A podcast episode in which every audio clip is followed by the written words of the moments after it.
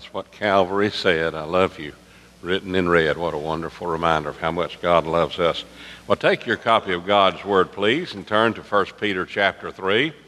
And I want you men to know this is not just to the women. I know the title is The Marks of a Godly Woman, but I'm going to show you in just a minute that uh, really everything in the Bible that's said here pertains to us as well. In fact, it says right there in the text, I'll show you. In fact, just to make sure, we'll read through verse 7 so you'll see it for yourself.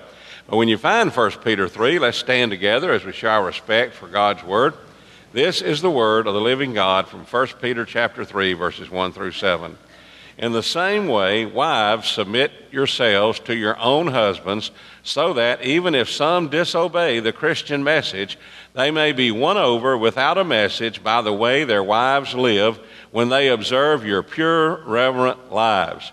Your beauty should not consist of outward things like elaborate hairstyles and the wearing of gold ornaments or fine clothes. Instead, it should consist of what is inside the heart with the imperishable quality of a gentle and quiet spirit, which is very valuable in God's eyes. For in the past, the holy women who put their hope in God also beautified themselves in this way, submitting to their own husbands, just as Sarah obeyed Abraham, calling him Lord. You have become her children when you do what is good and are not frightened by anything alarming. All right, men, pay attention. Husbands, in the same way, live with your wives with an understanding of their weaker nature, yet showing them honor as co heirs of the grace of life, so that your prayers will not be hindered. May God add his blessing to the reading of his holy word. You may be seated. Now, I want to put this in context today because any scripture that is used out of context becomes a proof text, and that is not my intent today. Peter is writing to a world in which Christianity has only been in existence for a short time.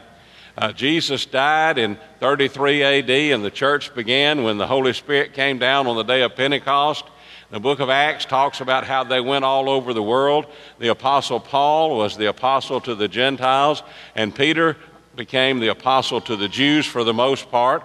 And the New Testament epistles are written for the instruction of the church.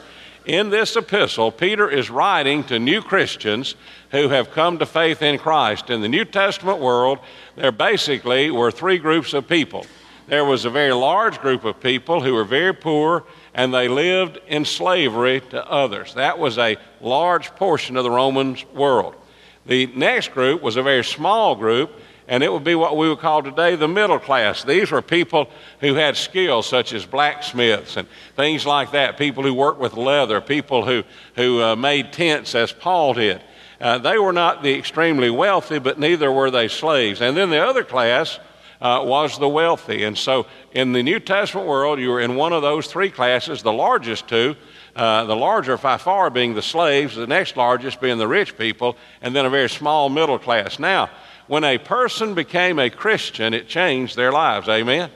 I hope when you became a Christian, it changed your life. If it didn't, you better check your salvation.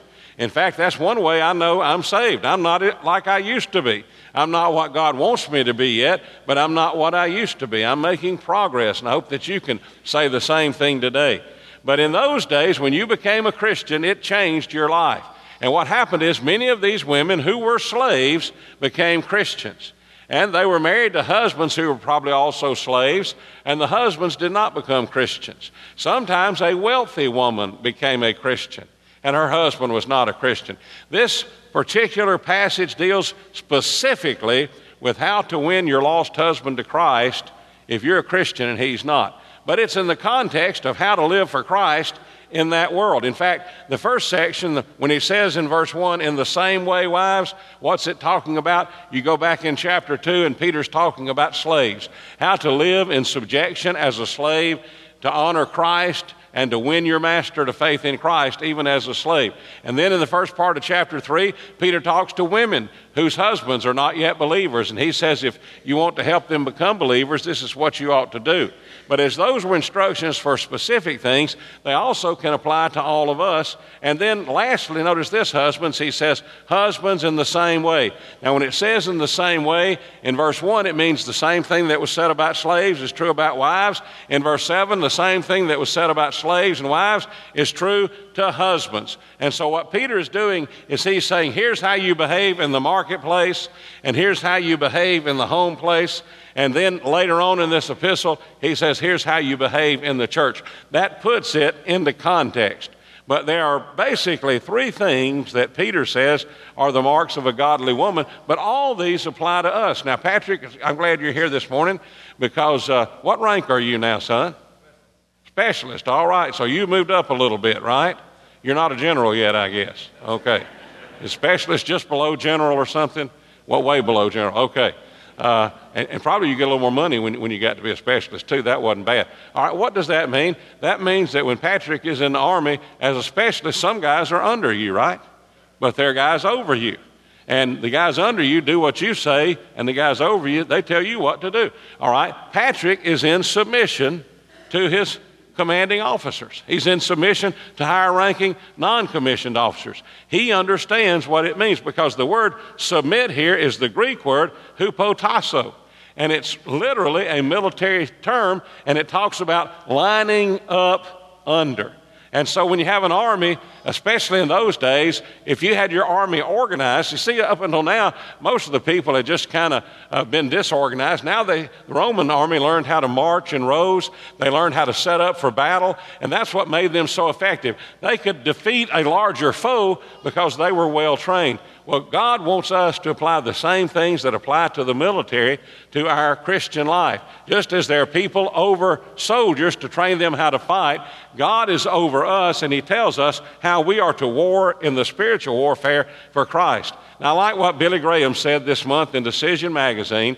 He said, Only God Himself fully appreciates the influence of a Christian mother in molding the character of her children. If you know anything about Billy Graham, you know that he gives Ruth Graham, his wife, uh, the credit for raising his children, his children, her children, in the nurture and admonition of the Lord because he was gone so much.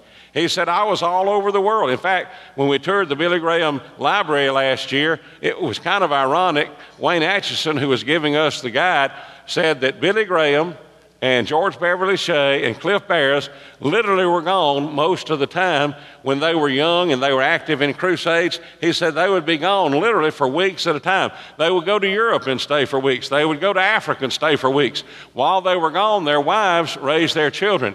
He said, You'd think with all that travel that those men would have died before their wives. He said, uh, Without exception, every one of those husbands outlived their wives. Now, that tells me there was a lot more pressure at home than there was out doing crusades all over the world. Uh, in fact, if you go to the Billy Graham Library, you'll see Ruth Graham's grave, and you'll see Cliff Barrows' wife grave. Now, George Beverly Shea's first wife died many years ago before they had the Billy Graham Library, and they did not move her. But George Beverly Shea, at, at 104, imagine that. You know, Paula, that's how you get, get to live a long time, be a singer.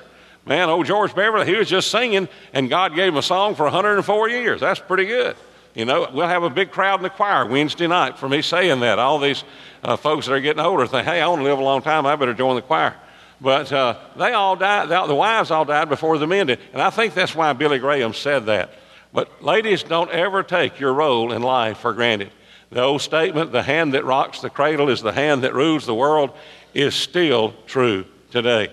But these three marks can be applied to every one of us. First of all, submission. He says, Wives, in the same way as he's told slaves to submit to their masters. And by the way, that does not condone slavery. It just, it just emphasized that it did exist. It was a fact in the Roman world. The Bible never condones slavery. But in the ancient world, if you were defeated as a nation, you could be taken sla- as slaves into another country. It happened all the time. Uh, look at Daniel how he was taken as a slave to Babylon. So it happened all the time. So slavery was a fact. The Bible never condones it, but it says if you're a slave, be submissive to your master. It says if you're a wife, be submissive to your husband. And this is husbands in the same way.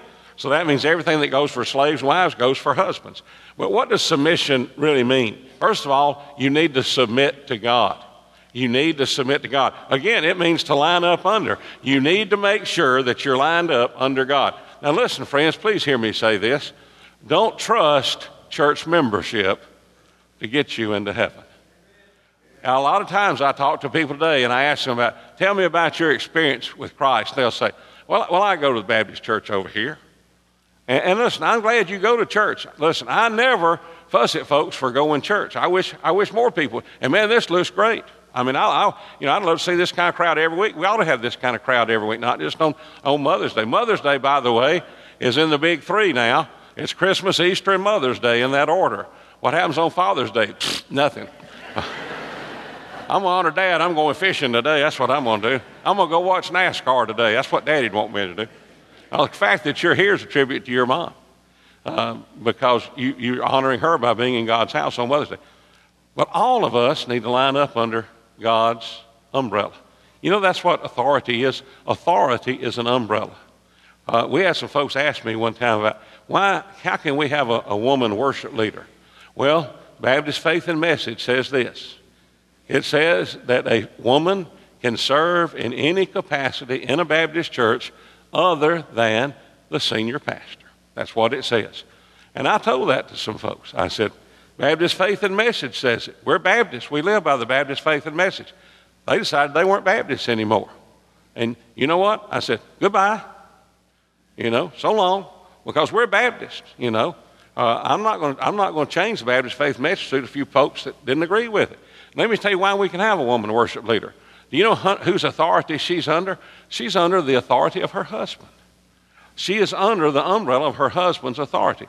And her husband is under the umbrella of God's authority. He's under the umbrella of God's word and under the umbrella of God's spirit. And she is under her husband's umbrella of authority. That's what submission is all about. When I submit to God, I say, God, you are in charge of my life. I want to line up my life the way you want it to be lined up. I don't want to do something you don't want me to do. And, and Lord, I, I, don't want to run ahead of you. I don't want to get behind you. I want to have your authority present in my life at all times. In fact, every day when I get up, I yield to God. This morning I got up, I yielded to God. The first conscious thought I have every morning is, Lord, this is the day that you've made. I'll rejoice and be glad in it, and I want to serve you all of this day. And am I always successful? No. Sometimes I have to ask forgiveness for things I, I shouldn't have done, or maybe for not doing something I should have done. But I submit to God. That, that's what I'm, I submit to. And women need to submit first to God, then we all need to submit to God's Word. Isn't it wonderful that we have God's Word? Do you realize that up until about 400 years ago, you probably would not have had a Bible unless you were the preacher, and if you had it, it would have been in Latin, and you'd had to know Latin to be able to read it. 402 uh, years ago, uh, the King James Version of the Bible became available. Now, young people, listen to me. There are more opportunities for you to study God's Word today than there ever have been. You ought to be the most biblically literate generation the world has ever known. But let me tell you what you're becoming. Your generation is becoming. I'm not talking about you individually, but I'm talking about your generation. Your generation is becoming the most ungodly generation and I'm not putting you down. I'm glad you're in God's house. That's, you're, you're in the right place. But a lot of your friends don't have any idea who God is. A lot of your friends don't have any idea what the Bible is. And yet today, we have more opportunity. You know, you can take Bible classes online. Uh, we have a class from New Orleans Seminary. When I went to seminary, you had to go to seminary. When Brother Paul went to seminary, you had to go to seminary. Uh, they didn't bring the seminary to you online. There wasn't anything online. The only line was at the cafeteria. You stood in line at the seminary cafeteria to eat red beans and rice, what you did. But that was the only online thing I knew about at seminary. But now, you, I mean, we even have a program in Angola prison in Louisiana. Where's Tony Griffin? There he is over there. I'm not saying Tony's ever been to Angola. He may have been to visit, I hope. But uh, Tony, you're from Louisiana. You know how bad Angola used to be. Angola had more murders than any prison in the United States per capita. Well, several years ago, they came to Dr. Chuck Kelley at New Orleans Seminary and they said, How about coming and teaching the Bible classes to our students? And so they started. and They said, Hey, why don't we let these people get a seminary education? Most of the people who take that course in Angola are never going to get out of jail. They're repeat offenders. Many of them will die in jail. You know what they've done, though? They've started taking seminary classes in prison, and now the violence and the murder rate has gone drastically down. Now they're sending missionaries from Angola. They get out of Angola and they get carried to another prison where they start the same thing. Listen, there's no reason today to to be illiterate about the Bible. And yet, this is the most illiterate generation about. You ask people about the Bible, most of the people don't know anything. There's a problem there. How can you be submitted to the Bible if you don't know what it says?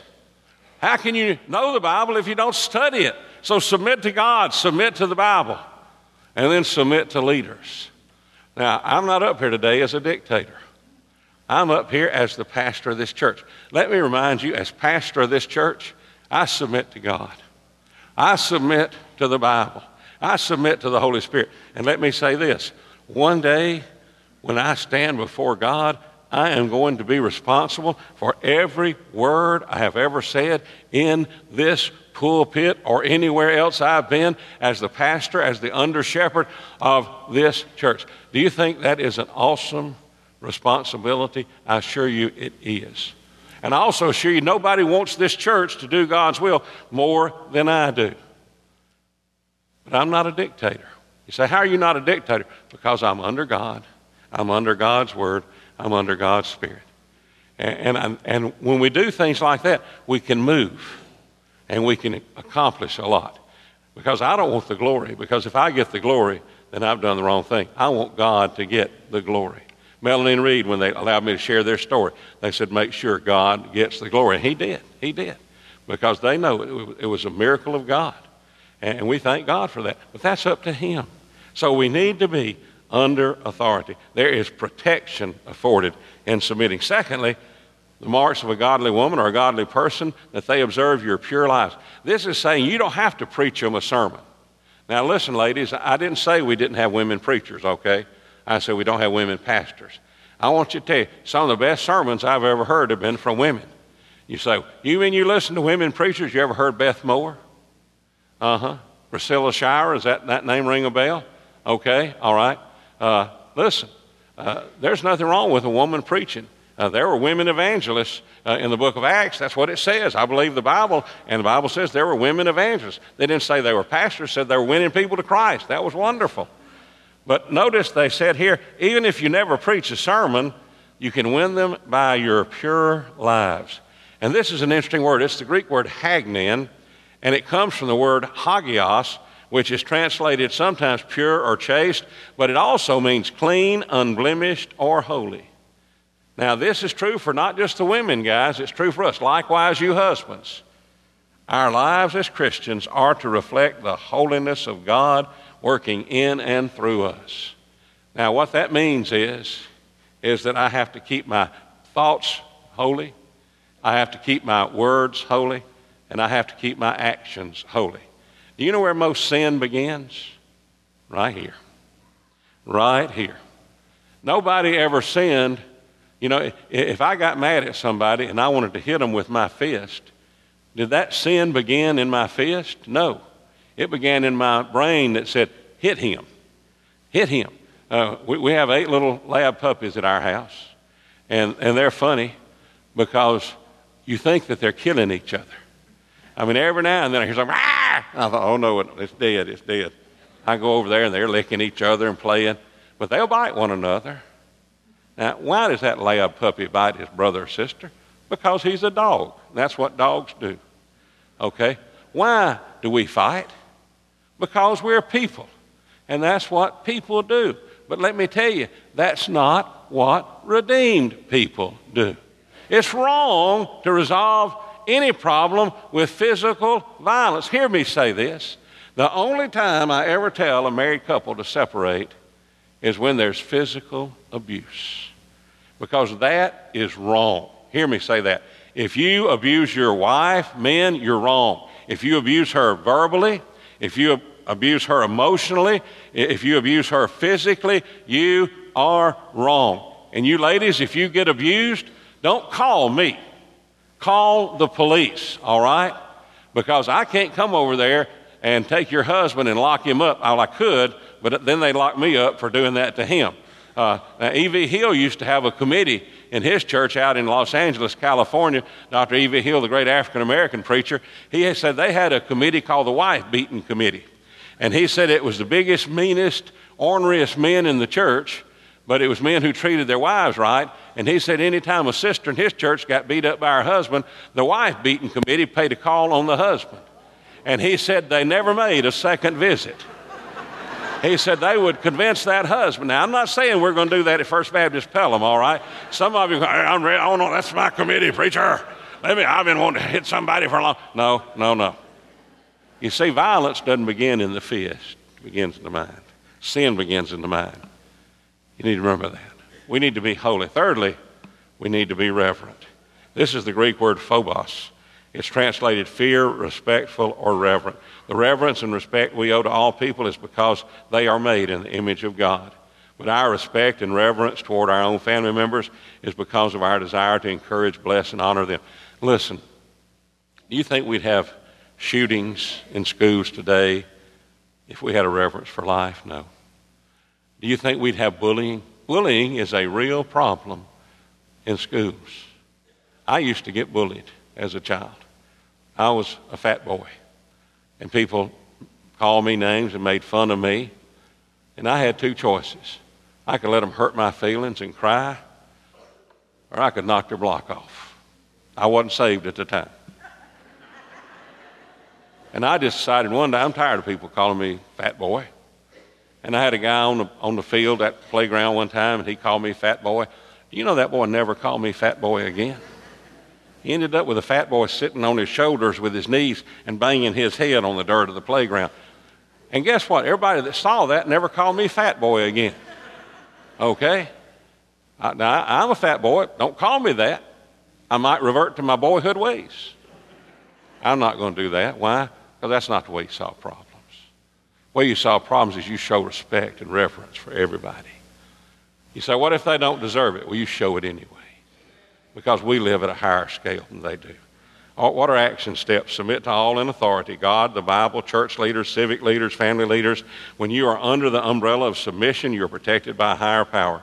Number two, practice purity in mind, word, and deeds. Remember, sin begins not with the flesh, but with the mind. Number three, be respectful because God, who deserves the utmost respect, is pleased when we show respect to others. And that'll end bullying. That'll end all the problems that, that'll end school shootings. That'll end drive-by shootings if you show respect for life. That's what the problem is in America. We don't have purity and reverence and submission anymore in our society.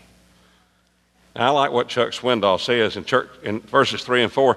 Peter contrasts cosmos with cardia. It's talking about adorning there. It's talking about what you ladies call putting on your face, okay? It's what we men call war paint, all right? Uh, you know, that's, uh, uh, that's the old term for it, put on your war paint. Uh, but uh, that's the cosmos. In fact, you get the word. You see the word cosmetic there, cosmos, cosmetic, and, and that makes you look a certain way. But Peter says that's the external but he says on the internal, it's matters of the heart. It's not that our, there's anything wrong with putting makeup on, it's making sure that when you put makeup on the outside, you've got a pure heart on the inside, displaying the virtue. That's more important. Now, I had a birthday this week. I was 65. Still hadn't found my birth certificate. One thing, we get old, you can't remember where you put stuff. You know, I'm, I'm still looking for a child we had years ago. I don't know where I put him. Maybe I'll find him one day. Uh, but and, and, and I, when, I don't know if Bob, I don't know since your birthday day if you've been nostalgic at all yet, you know. But I got real nostalgic on my birthday, especially about the time I was born. I was born at 5:15 on Friday evening, on May 7th. May 9th was Mother's Day. I was my Mother's Day present to my mom. I didn't buy her anything, but I was my Mother's Day present to my mama. All seven pounds and 11 ounces of me, and. Uh, when my mother took me home, my mother and daddy had been married 13 years before I was born. And I had an aunt who was married, and she'd been married about 11 years, and they hadn't had any children. And my aunt wasn't working, and my mother worked, had been working, but she'd been laid off. And so when I was born, I had two women in the house that sat on one, they had a little wooden cradle they had made. It had little, little rockers on it. And it wasn't, wasn't a store bought thing, it was a handmade thing because that's what you did back in those days. My great grandfather made it for me. And I wish I could find it. I don't know what happened to it. But I, they said I would, they would put me in that little cradle, and one of them would sit on this side, and the other one would sit on the other side, and they'd look at me. And if I hiccuped, I got picked up. They were so afraid I was going to die before I got grown. And I was thinking about those stories that they told me about how my mother loved me and how my aunt loved me. And it, and it dawned on me I have never known a day in my life when somebody didn't love me. Now, listen to me. And I want to tell you this. You say, well, preacher, I didn't have that experience. Let me tell you this. There has never been a moment in your life when God did not love you supremely. Whether you're a mother, whether you're a father, whether you're rebelling against God, God loves you. I thought how blessed I was. 65 years old. Can't remember a day in my life when I wasn't loved by God and by my family and by church members and by friends. When you think about that, we need to submit to God. We need to be pure on the inside. And we need to display reverence by showing honor and by showing compassion on everybody else. Those are attributes not only of a godly woman, but of a godly person. Let me challenge you today to leave here today determined to submit to God, to submit to His Word, to, to practice purity in your heart and mind, and to show reverence for not just the things of God, but for all life, because God is the creator of all of this. Let's bow together for prayer. Father, what a wonderful day to come into your house and celebrate your goodness to us. Father, what a joy to dedicate these homes, these young parents, these precious children. And Lord, what a, what a joy to think of how you're working in the lives of your people to make us more like Jesus. And Father, even our Lord Jesus Christ showed submission when in the Garden of Gethsemane he said, Nevertheless, not my will, but thine be done. Father, may we show our submission to you by submitting to you, submitting to your word, by submitting to those who lead us, whether it be a pastor, a worship leader, staff member, whether it be a boss at work, or whether it be a police officer on the street. Father, help us to be in submission to you, that the world might realize there is help for those who need help in times of trouble. And you are our source of strength. Lord, help us to be submissive, help us to be pure and help us to be reverent for your honor and glory in Jesus' name. Amen.